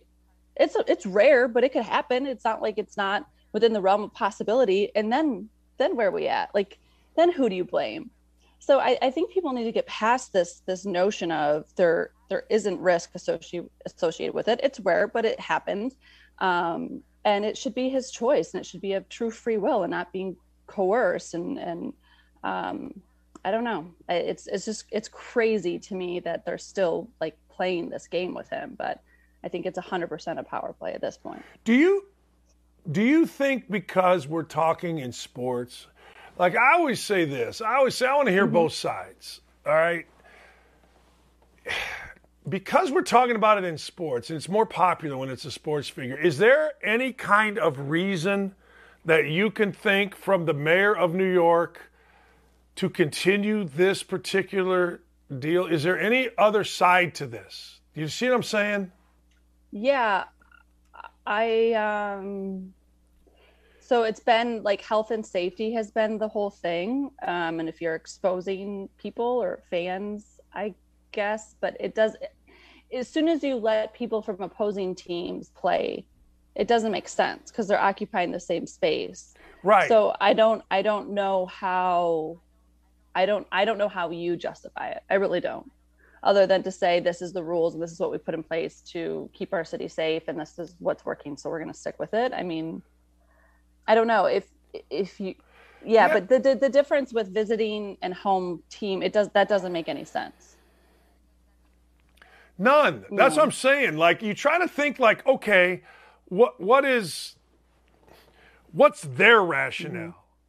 You know, I mean, when you disagree with something, you say them, right? So what's, and I don't, I, you tell me. I don't. I don't know. I don't have anything that is. I, am trying to find it, but I don't. They, what and what happened to Fauci? Where's Fauci in all this? Where did he go? Came back and Where did that guy go? Fauci, so he's been sent away to his room to think about what he's done for the past two years. it's God crazy. Dang. It's, it's just so bizarre how everything completely just shifted on a dime real quick with our national attention and what we're paying attention to. And like uh, in in midst of all of it, Pfizer releases their you know safety data that the FDA used to approve it. And there's like nine pages of adverse reaction. Nine pages. and it's not just like sore arm fever. It's nine like nine pages of serious shit, and nobody's reporting it. Nobody in mainstream talks about it. It's like it didn't even come out. I mean, there's a reason they wanted it quiet for 75 years, and then it comes out and nobody reports on it, and it's you know list after list of some I don't know a lot of stuff I've never even heard of. That doesn't sound a whole like a whole lot of fun. So you've got nine pages of adverse reactions, and they approve it and nobody covers it and fauci's nowhere to be found. And it's uh it's bizarre. It's bizarre times continuing to be. Yeah and uh, ironically enough midterms are coming up fairly mm-hmm. quickly. And so i don't know. My cynical brain says that there's a shift because of that. But i maybe am wrong. Do you think do you allison williams who has you know you have been at, at the forefront of this um, is COVID a day to day issue with you still? Not you necessarily, but your world, whether you go, you know, you're in Texas, a free state, right? I mean, is it is it an issue day to day anymore? No, but it depends where you live a little bit. Like, I think it's so interesting. Um, you know, California has been obviously the way they've been. Um, and so they just dropped masks indoor and then dropped them for schools. My kid's school, it's so silly. He goes to completely outside, like two day a week preschool, and they they want us to wear masks at drop off and pick up. There's six people. The kids don't wear masks during. They're outside the whole time. Teachers do for some reason, but until April 4, like they drop off and pick up, we need to wear masks outdoors around six other people. It's very bizarre. Anyway, um, but they're like keep reminding us April 4th, you have to wear it till. Um, but no, in Texas, there are no signs of it. There, I mean, like some people wear masks here and there, you know, like much less than in California. But no, on a day to day basis. And what's, it's weird too, because like, you know, around Christmas time, everybody had it, right? Everybody you knew had it, just got over it, um, was testing for it, thought they had it. And now I feel like I don't know anybody that's had it here lately do you? I'm, i mean i know it's just two of us but like i feel like it's it's um it's completely i don't know shifted here lately. Like it just seems like it's a non become much more of a non-issue until i don't know they decide it becomes an issue again and when they do. Is it even because I, I, I haven't paid attention to this allison and me and, and it just hit me as we are talking. I i haven't heard um with the NCAA tournament really starting on Tuesday. You know, they brought teams into Dayton and teams are flying and all that kind of stuff. I haven't heard one thing about COVID protocol in the NCAA tournament, and I'm curious your thought on that. And I'm watching a TikTok video that Indiana's players made on, a, on an airplane. Now I know it's a, you know, I, I know it's a charter jet. Um, nobody's got a mask on. No. At what point do airlines who have filtered this air and they say it's safer than any air you're going to breathe, at what point does that charade kind of go go away? Right. That's a good. I was hoping here on March 18th that would, you know, tomorrow, um, and then they extended it for another month for who knows what reason. But then I saw that the Senate passed to end it. So I don't I don't know, but there was like the article I was reading there were there weren't next steps. So I'm not sure where that leaves us. They voted, and actually um, some Democrats voted to end the federal travel mask mandate. Um, and I know the airlines are in support of it. You saw representatives from Southwest and Delta all speaking out against it. I know it's become just a huge pain, and it's it's it's it's just such a um, it's such a difficult, I think, thing for like the stewardesses, the flight attendants to navigate and enforce. Um, it's a pain in the ass, obviously, for for customers and for them. Um, so you would think it would end soon. I don't understand. Like if you re- you remember the beginning of this, it was safe to fly in an airplane with a mask, but it wasn't safe to go to church with a mask, right? Because of air filtration or whatever. I mean, we all know like they're not going to shut down the airline industry. So, so, but if you follow that logic, like it's safe to fly because okay, the air filtration, yada yada, and people are masked, but it wasn't safe to go to a restaurant and go to church with a mask. Now it's safe to do everything without a mask, but it's not safe to fly without a mask. Like it doesn't it doesn't compute. um, uh, no, it doesn't. it doesn't. So there, yeah, there's two things that need to finally go away. That is one of them. Um, and then this notion of like children and masks, period, is just asinine.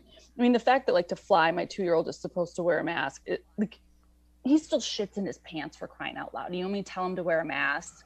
Like really, really, you think that's like something he's going to be okay with?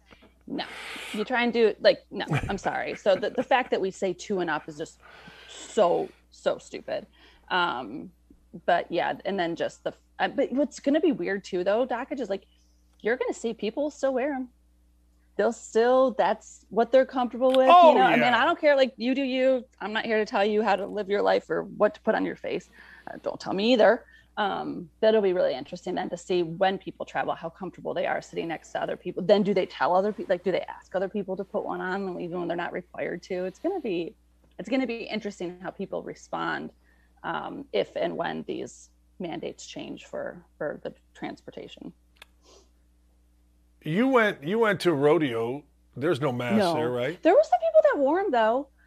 Um, it all it was almost Yeah. like a fashion statement. It seemed like though, like they were bedazzled and pretty and like the completely ineffective cloth masks. But I would say ninety percent of the people did not have them on. But even like walking around, I mean, and it was crowded, you know, like in the convention center um, and within the fairgrounds, it was packed, and there were, there were definitely some people that had them on, but very few, very very few. By the way, the most beautiful cows I've ever seen in my life. Have You ever seen a cow at like a livestock show? Like they're gorgeous.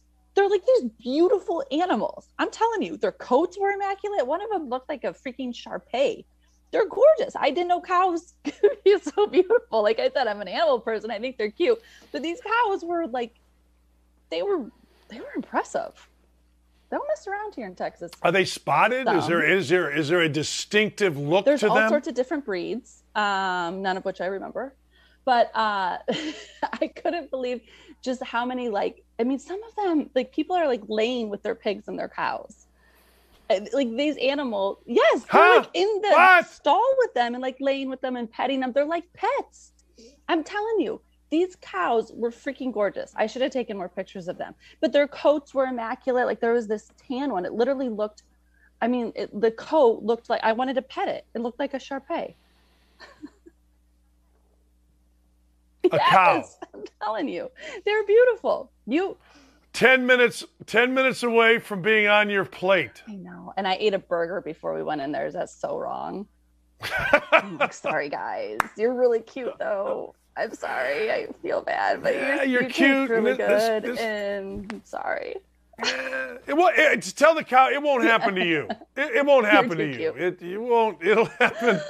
It'll, it'll happen. Oh, It'll happen to other people. pig. So you don't have a Final Four. Are you Are you watching games Oh today? yeah, yeah, yeah, yeah. Got Michigan up first, right? My sister went to Michigan, so we're all we're we're excited for Michigan. that's yeah, right. Yeah, so it'll be a good day. I'm all in. No, I'm gonna I'm gonna pull the trigger here. I think it's Gonzaga, Arizona, Purdue, Auburn.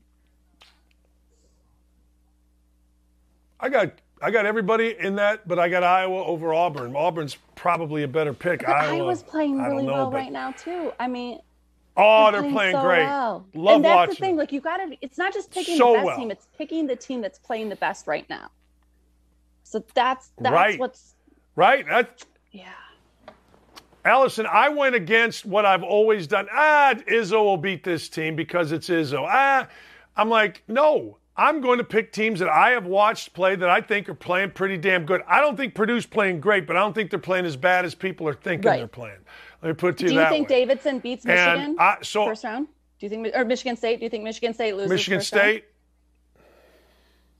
No, I think Mich- Here's the deal: Davidson's a mm-hmm. really good passing team, and Michigan State is long on the wings, whether it's Christie or whether it's uh, Gabe Gabe Brown, and long negates passing. And I think I think Michigan State's going to win it. But I only think they're going to win it like being down five, come back Yeah. and win. You know what I mean? That kind of a game. I don't. They're not going to get up ten, stay up ten. I can see them losing. Don't get me wrong, but I don't. If you know, I always go gun gun to head. I think Michigan State wins. I'm sad for Michigan because DeVante' Yeah. Jones, their point guard, is out with a concussion, and he's been I playing know. well. I agree. I, like that. agree. I hate seeing him out, and that's so tough. You don't want to lose your point guard right now. I mean, that's just that's just No. brutal. Um, yeah, I, I I agree. I thought the same thing when I saw that. I oh, and he's out at least. I mean, I had a coach. I had a coach tell me when I was like a freshman. He goes, you know, how many chances you think you get to play in the tournament? I go four. He goes, no. He goes, you got. Where were the day before we were going to play. He goes, you got one. He goes, maybe you have four, maybe you know, but you know you only have one, so you got to make the most of it. And it really made sense to me. Like, mm-hmm. all right. And so here's this kid transfers from Coastal Carolina who's playing great hopefully they win and he gets in there. But I hate, I can't stand that stuff when kids get hurt like that late. Yeah. And Baylor has one too. They're leading They're scorer. leading scorer, so. right? For I think at least the first weekend. Yeah. So that's you know that's the thing. You got to yeah. be healthy. There's so much at play. I mean, look at like freaking Notre Dame last night. You know, two overtimes just to get in, and, and it's just it's it's so fun. But you feel for those kids that a get hurt, um, or two, you know, don't get the opportunity because it is it's so special um, and it's so fun. Like I'm just glad it's it's fun to see it back in full force, right? Like the fans, the site cities. Oh. Um, last year it was so COVID diluted and and them being in lockdown and all that. So I'm just excited for these guys to get the full experience this year, and for the fans too. Me too. Yeah, yeah, and I like that Indiana's in it, so I wear my Indiana. I see that. Well played. You're the best. yeah, well, I, eh, you know what? I wouldn't have wore it even if they won with that clown Archie Miller, but I love Woody, so away we go. Well, good luck to your Hoosiers. Thanks, Thanks Allison. for having me. It's always Thank a pleasure. you. Good luck to your Wolverines. You I'll talk to you. That's the great Allison Williams. America owes that woman an apology. I don't give a damn what anybody says. America owes her an apology. You guys, you know, ESPN owes her an apology. Everybody owes her an apology. Give an apology to Allison Williams. What are you doing? Uh, when we come back, you are going to want to hear my boy Jason Hammer. It is Hammer time. We're going to talk about his best bets of remember, this is a guy that's 8 0 on this show. 8 0 is pretty good. We're also going to talk a little bit about Zelensky's speech to Congress yesterday asking for United States help. Look, one of the reasons I'm here on Outkick is because America needs pol- politics from me. You know this. I know this. We all know this. All right? So don't at me. It's Dan Dakich. Run out right now and tell your friends. I'm trying to find my damn bracket. I could probably redo it right here, real quick. My daughter wants it because she wants to win. Everybody wants my bracket. Uh, I don't know. When we right back, I'll get my bracket done here. With threats to our nation waiting around every corner, adaptability is more important than ever. When conditions change without notice, quick strategic thinking is crucial. And with obstacles consistently impending, determination is essential in overcoming them. It's this willingness, decisiveness, and resilience that sets Marines apart. With our fighting spirit, we don't just fight battles, we win them. Marines are the constant our nation counts on to fight the unknown. And through adaptable problem solving, we do just that. Learn more at marines.com. Uh, my my daughter's on my ass. I can't find my bracket, so I'm filling it out the way that I would have filled it out. All right? So I'm filling it out as we speak. Our next guest, every time Jason Hammer is on, All Indiana Bets, Hammer and Nigel show, every time he's on, the internet explodes because what happens is he wins. Hammer time, are you 8 0 on this show? No, we dropped one, I think, the last time that I was on with you.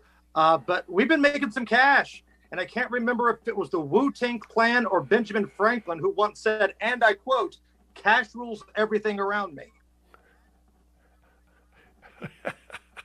I don't give a damn who said it. I believe it. All right, before we get into that, you are the man in Indianapolis. When people want their politics, they go to 3 o'clock in the afternoon till 7, Hammer Nigel 93.1 on your FM dial. Zelensky gives a speech, and he gives a speech about wanting United States aids. What say you, big boy? Aid, I'm sorry. Aid is one thing, a no fly zone is completely different. Okay. So if you want to yeah. give aid to Ukraine, all right, fine.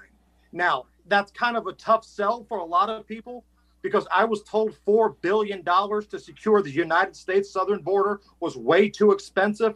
Yet now we're rolling out billion dollar bills left and right for Ukraine, who's really not even that much of an ally. They're not in NATO. And if you do a little bit of history, and I get that it was a different regime, different time, all that kind of stuff. But when the United States was getting squirrely with Saddam Hussein, it was Ukraine who was on team Saddam Hussein. So let's stop acting like Ukraine is the UK, this lifelong ally, uh, somebody that's going to have your back thick and thin. That's not the case. That being said, nobody wants to see the horrific things that we're seeing hospitals being bombed, children being killed, civilians being killed. That's awful. It's atrocious. Um, so if you want to give them some military aid, if you want to give them things to protect themselves, I'm okay with that. The key word, though, is themselves. Okay. The United States does not need to be in a conflict where your homeland, as of right now, is in no danger of being attacked. Oh, that's just where I stand. I don't want to see sons and daughters, our brave men and women, having to go over there and enforce a no fly zone. Okay. Because there's two parts of that. If you want a no fly zone, okay. But you know damn well the Russians are going to violate that. And when they violate it, the enforcing of the no fly zone means you're going to have to shoot a Russian plane out of the air. The minute you, the United States, shoots a Russian plane out of the air, you are in this thing. And why? Why do you need to be in this thing? I don't feel like the United States should be guilted by Zelensky to get in here. And don't get it twisted, coach, because sometimes when people say this, you've got folks, you know, on the internet that lose your mind. You're pro Russia. You like Vladimir Putin nothing would bring me more joy than watching Vladimir Putin die a slow, painful death caused by syphilis. Let's not get it twisted here. But at the same time, the United States does not need to be guilted in being the aggressor that starts what would be World War III. What I see is exactly what you're saying. If you don't just completely close your eyes and go along, you love Putin. Right. I mean, that's all I ever see. It's like having a normal discussion relative to defending our own country is out the window because we must deal in absolutes. If you do this, then absolutely you are for Putin. You must do this over here to prove you are not. How about we do one time in the last five, uh, what, two years? How about we do something that's just best for us at some point? Right. No. And look what's happening in our country right now. Everything is happening at the southern border, from drugs flowing in to criminals, people you don't know, flowing in at record paces at the southern border. Let's talk about the economy. You've got high gas prices, high prices at the grocery store. Everything costs more inflation through the roof. So what are we doing? We're printing more money, not to give to us, but to give to Ukraine. Now, again, humanitarian in me says, yes, all right, we need to help these people in some capacity. But it's a hard sell when you tell me that we don't have enough money to take care of things at our southern border. $4 billion, I think, was the cost of what Trump was wanting to do with his wall. And then we're printing off billions and trillions of dollars that have nothing to do with this country. And before the people on the internet get their little panties in a wad and say, well, you're just some Republican talking point head, blah, blah, blah, blah, blah. This goes for Lindsey Graham, too. Graham Nasty, the Republican senator from South Carolina. He wants us to get into this thing. He wants us to assassinate Vladimir Putin. He wants us to be involved in this thing. No. Tell Graham Nasty to send uh, some of his family members over to Russia and enforced a no fly zone if that's how he feels. Graham Nasty got nasty, right? He's like somebody within Russia needs to assassinate Putin. Now that was a week or so ago. Has he come down from that no, statement? He's holding strong, and he's not the only one. Um, this narrative, all of a sudden, of if you don't want to do anything that Zelensky says, you're pro Putin, has to stop. Because really, that's just what dumb it people say. That's what dumb people on the internet say. And I've said this for a long time, coach. I know you've said it. This is why Twitter is not real life. It's unserious people trying to say things just to get clicks. It, it, it, it, the world we live in just absolutely astounds me uh, with exactly what you said. Yet we all say Twitter isn't real life, but Twitter has certain influence, does it not? It does and big tech was a big part of this past election. It's funny, it's kind of buried as a story today. Uh, the New York Times is admitting, yeah, that whole Hunter Biden laptop thing, it exists. Oh, by the way, it's nice of them to put that out on the first day of March Madness, kind of early in the morning while there's a war going on. That feels like that would be a pretty big story if that would have dropped, oh, let's say, anytime before the election last year. But that's not the case. You know where yeah. big tech lies. The big tech donors, they all spend their money on one political party. You can't act like that's not the case. The challenge for the Republicans, though, is if you get power, if you win these midterms like they think they're going to do, if 2024 goes your direction, like the polling shows, you have to do something. You can't just be the party that sits around and bitches and moans and has the House, the Senate, and the presidency and doesn't get anything accomplished. Because if that's the case, you're no better than the dumbasses that we have there right now. Yeah, and you know, if I'm a Republican and I'm a candidate, I ain't going to sleep. Don't go to sleep election night. People think because of polling, no, there's nobody in the world. And look, I grew up in an area where there is election fraud. A friend of mine is literally in Greece uh, where they can't extradite him after being tried and convicted in federal court of paving roads and having fake houses uh, vote for him on the city council of East Chicago for crying out loud. It's not even a, you know, it's not like a presidential election, but he had had, he escaped the country. So I know that this stuff goes on. And, but if I'm a Republican, man, I'm not counting on Poland. I want, I want, hey, I want Grandma Jones sitting right in there counting votes with everyone else. And don't go to sleep because votes get found in the middle of the night, baby. Well, that goes back to these wishy washy Republicans, right? I'm not even mad at the Democrats for trying to uh, get dead people to vote. I mean, right. you grew up in the region, coach. Look what's going on in the state of Illinois. I think we're on a stretch of like five of their last seven governors have spent time in federal pound me in the you know what prison. There are crimes that take place in politics. The problem with these wishy washy Republicans, though, like in Georgia, their governor, Brian Kemp, you allow all this stuff to happen. You are so scared to go against the COVID mob, you allowed all of this ballot harvesting and not having proof of identification when you get your ballots mailed in, all this stuff.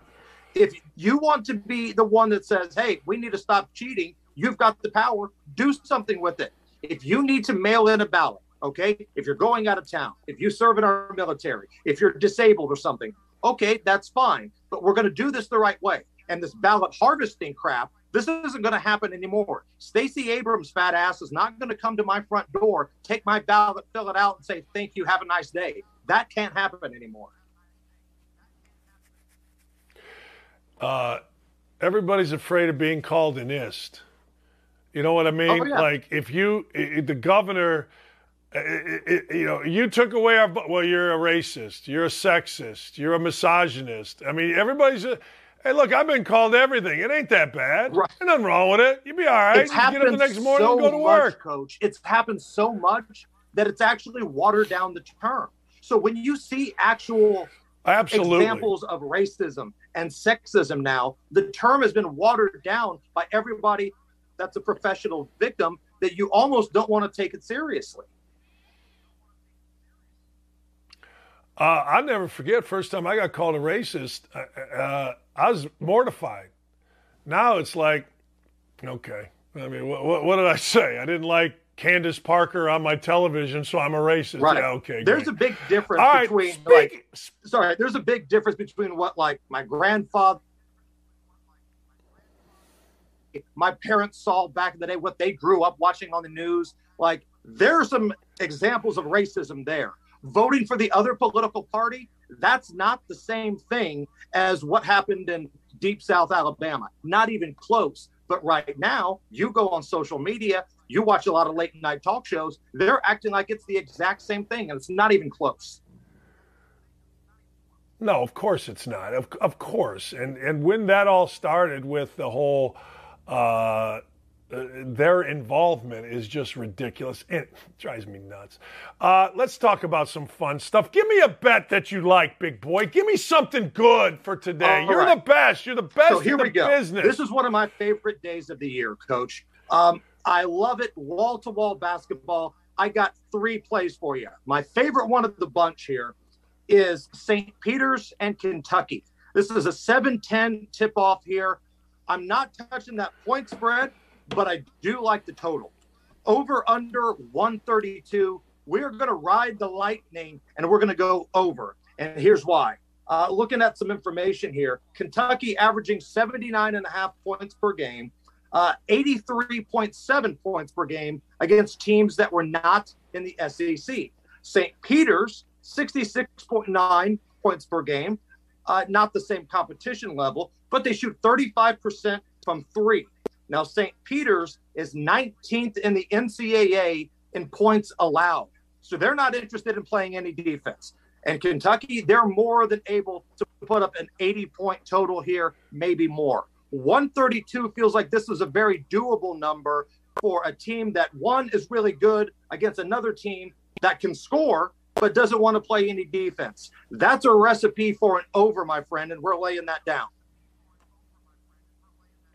I totally agree. I, I looked at some of the numbers that you said when you sent this to me, and I'm like, man, I feel like you better get it now because that thing's got to get to at least 135 or one. I don't know. That seemed like really, really low. There were bad lines yesterday.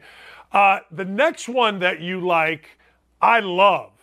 Uh, it might be my bet of the day, not named Providence, and that's Murray State. Go through it, big boy. I can't hear the, the coach right now. Sorry, your audio cut out on me. Uh, I see can you, you talking. Can, I see that beautiful can, you bald hear? head kind of bobbing around and the hands waving, but I can't hear a single word you say. So I'm going to leave you with these two picks in case I can't pick. Hold on. There we go. Hold on. Hold, can you hear me there now? Go. You're back. Yeah. You're back. All right. Give me Murray State and San Francisco. I love this bet. Murray State minus two over the Dons of San Francisco. Murray State is on a 20 game heater. This time of year, coach, you know better than anybody. Teams that are playing hot, teams that know how to win, they grind these things out. They got that culture of success. Ja Morant kind of laid the groundwork for these dudes back in 2019, and some of these guys are still around. Um, I love Murray State in this one. Uh, San Francisco only two wins against teams that are in the field right now, and they played a number of them. Um, KJ Williams is the kid I was thinking of that plays at Murray State. Played with Ja Morant back in the day. I like the racers. You don't walk away from a heater, whether it's the blackjack table or whether it's March Madness. A 20 game win streak that constitutes as a heater. I agree, and I think Murray State. If again, uh, we all know there can be upsets. Of course, there can be upsets, and the Dons are pretty good, but they're not great. It's not like the Dons come in and you go, well, you know, they beat so. No, they're not great. They're okay. But Murray State has a chance to be great. And I'm telling you right now, people are going to say, well, you know, uh, Murray State's going to be looking ahead to Kentucky. No, they're not. When you're playing with Murray State, you're thinking about this freaking win, this freaking night to get to Kentucky. I'm not happy with their coach because he wouldn't come on my show for some reason, but I'll get by that. And I'm taking Murray right with you, big boy. Give me your next. Whoa, whoa, whoa, whoa, whoa. Before we go to the next one, you got anything with the Hoosiers? Hoosiers getting three. I know we got travel problems. Anything with the Hoosiers? Man, kind of like what Murray State's uh, philosophy is here. Indiana's playing, I think, their best basketball of the year. They're finding ways to win when they used to find ways to lose these games. Now, that being said, that Wyoming game, you know, you won it. Congratulations. Don't ever apologize for winning a tournament game. But that game was like hooking up with like an ugly chick at the bar, right? It's late at night. She's oh, got geez. one tooth. She's got a tramp stamp, a little bit of back fat, but you still take her home. You still lay the wood to her. And at the end of the night, you got your desired result. It's not your finest hour. It's not the best thing you've ever done, but you get to wake up and try again and be better the very next day. And for that very reason, I'm not above picking up the Hoosiers with three. I'm not either. Hey, I got no pride. I, I don't need, you know, people are saying to me they're killing me. Oh, vaunted program needs three points against St. Mary's. Yeah. If they're going to give them, right. the hell do I care? Right. They're not making, you know, what, what, what, what? What? Indiana's uh, going to have to get something get, uh, out of somebody other than Trayce Jackson Davis. They got it the other night out of Geronimo. Uh, are they going to get good Xavier Johnson Ooh. or bad Xavier Johnson today? He's the Indiana Hoosiers version of the Indiana Pacers Lance Stephenson. That, that's true. Uh, give me your last bet of the day. Um, I'm going to take another total here. South Dakota State and Providence. This is 140 tip off. You got time to get in the mix here. Over under is set at 148 and a half. Now that's a pretty big number. And unders have been crushing it so far in conference tournament season. But here's what I like about this one. These two teams play at a pretty quick pace here. Uh, South Dakota, they play at the, one of the fastest paces of the in, in, in NCAA, the best three point shooting percentage in all of college basketball, and they're not very good defensively. Providence, they also play pretty quickly. They're 12th in the country in free throw rate. So if I'm trying to hit an over here, I need a team that can hit three pointers. I need a team that can hit free throws. I need teams that play quick paces. I need possessions per minute. Take that up, stir it around, take a big whiff. That smells like an over to me. It's a big number, 148 and a half, but we're going to lay that and we're going to go over, coach. And we're going to root like hell for points. We are. Just sit there and root. I don't give a damn who scored. Get in the bucket. Get in. Right. Get. What are you missing a free throw for? The hell's wrong with you missing a free throw? We need That's fast breaks, three pointers, free throws. We need it all, coach. We need what does Izzo call them? Turnovers for touchdowns. You get in the passing lane, you get a steal, you go lay it in. Right. Turnovers for touchdowns, big boy. Appreciate you. Thanks for coming on. Thank you. That's my man, the great Jason Hammer. You can hear him 93.1 WIBC, uh, 3 o'clock till 7 o'clock. You can watch him Indiana Bet Saturday morning, 11 to noon. I'm telling you, uh, he is awesome, and we'll have those bets up so that you get them, and uh, you're going to like them. Hey, look, let's be honest. Everybody's got a damn theory today. So you better go with dudes that are smart like me and Hammer. I gave you everything yesterday. I mean, I gave you Virginia, I gave you Wake Forest, and I gave you Wright State, and we put them in a parlay. Yeah, I mentioned Toledo, but I didn't really care. Those are the ones I gave you, and those are the ones that I bet. Now, again, to end the show, uh, we're also going to end the week. My bracket is will be posted on my Twitter page here in a minute. You will not be able to read my writing. My writing sucks. It is the worst. But that's not my problem. That is a you problem. Over the course of this weekend, uh, for those of you that want to continue on with our show, I will have previews all over the place on my site at Dan Dakich and on the Outkick site.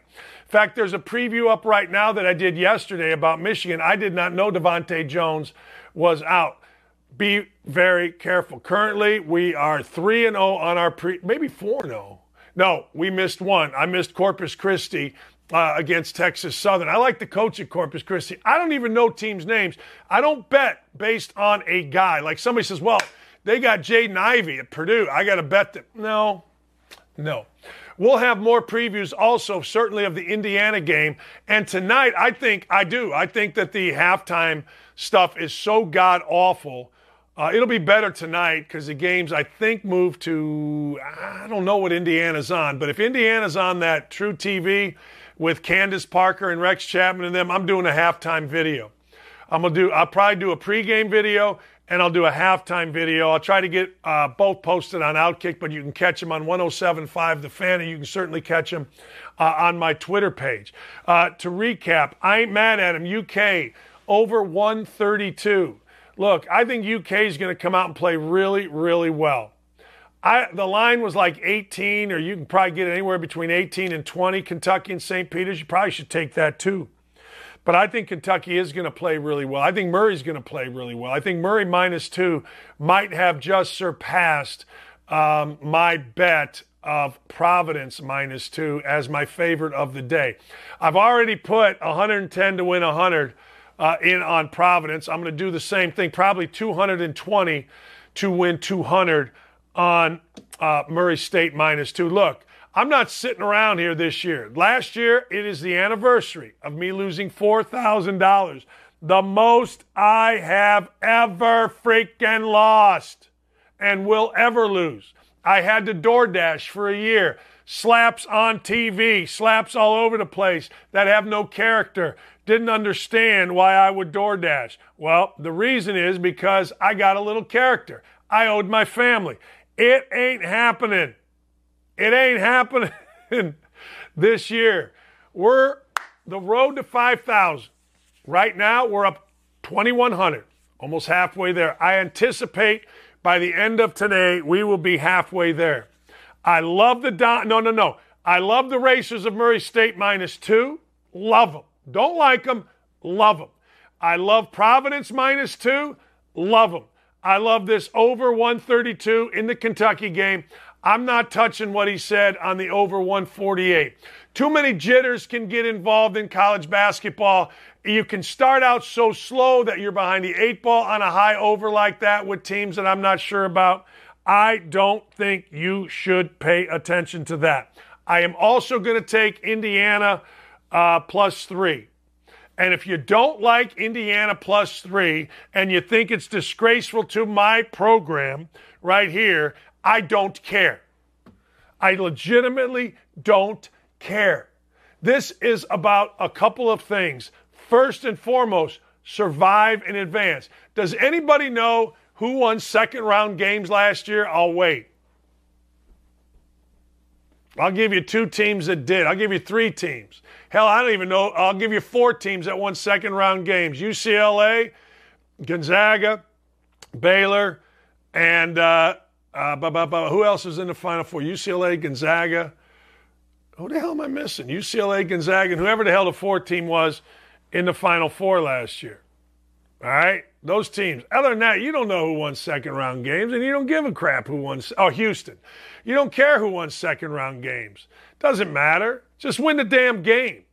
That's it. Just win the damn game.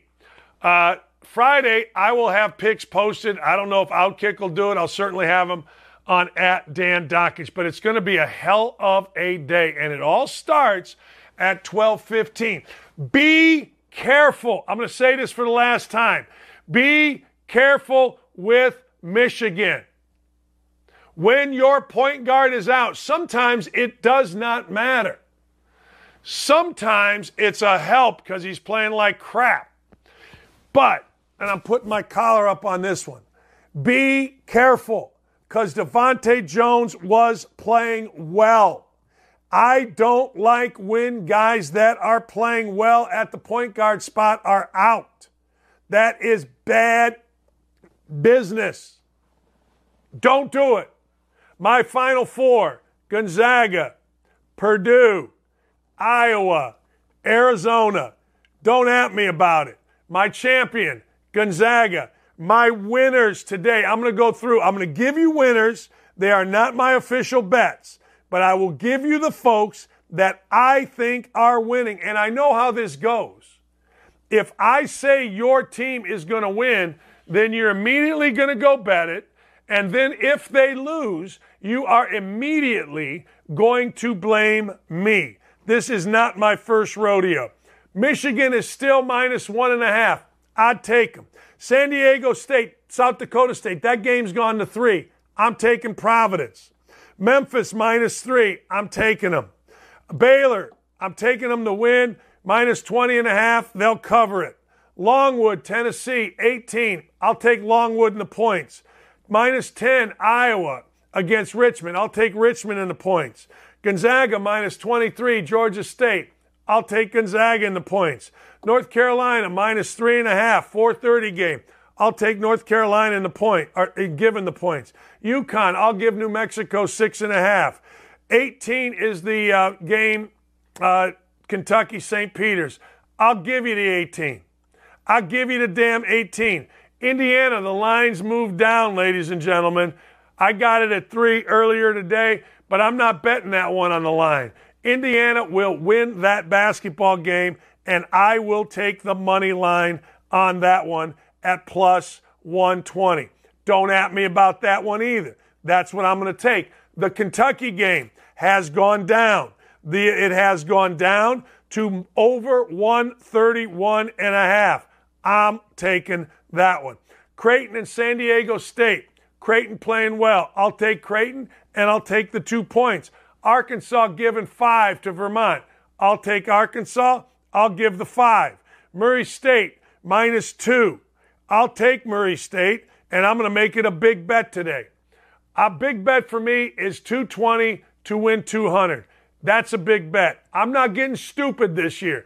Only game I got stupid on was Indiana. Why? Because Indiana was going to beat the living hell out of freaking Wyoming. It, when I looked at the line, I thought it should have been 10.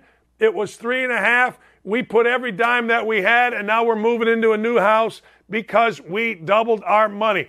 Great week this week. Ryan and Dylan, fantastic job. Thanks to Allison Williams. Thanks to my friend Jason. Thanks, uh, Jason Hammer. Thanks to my friend, the great Flava Flav, Todd Frazier. Next week, we'll get more coaches on. Tell your friends it's the best show you've ever seen. Thanks to all my friends that are on the YouTube chat. Thanks to everybody that joined us on Twitter. I am going to be today at a place called Bottle Works, downtown Indy, doing my show from noon to 3. Come on down. Coors Light is sponsoring. We'll have some beers. We'll watch some games. We'll talk some smack. Uh, this weekend, I will have videos out on who is going to win and how they're going to win. You can see them, I hope, at Outkick. You can also see him on my Twitter site at Dan Dakich. I will also, ladies and gentlemen, I will also post who in the heck I think is going to win. I'm on a heater betting. I want to share the heater with you. Let's make no mistake about it, ladies and gentlemen. There are some wrong lines in this tournament. They were wrong yesterday. They're going to be wrong today. Last thing. Last night we won three we won four bets. A three-team parlay and then we won Virginia, NIT, Wake, NIT, and then of course Wright State. Look, I don't care whether it is Russian table tennis. I don't care whether it is Roy Rogers Park. I don't care whether it's the biggest game in the NCAA tournament today, or I don't care if it's the NIT. We are on a mission to make $5,000 this NCAA tournament. Money spends. If I see something in the NIT, we're going to bet it. We did it yesterday. We'll do it today. Jump on over, get yourself a little lunch, turn the games on, turn my radio show on at 107.5. Join me while you're watching the games. Hell, I'll be doing play by play. Enjoy the weekend. Christmas for hoops, baby. Let's go.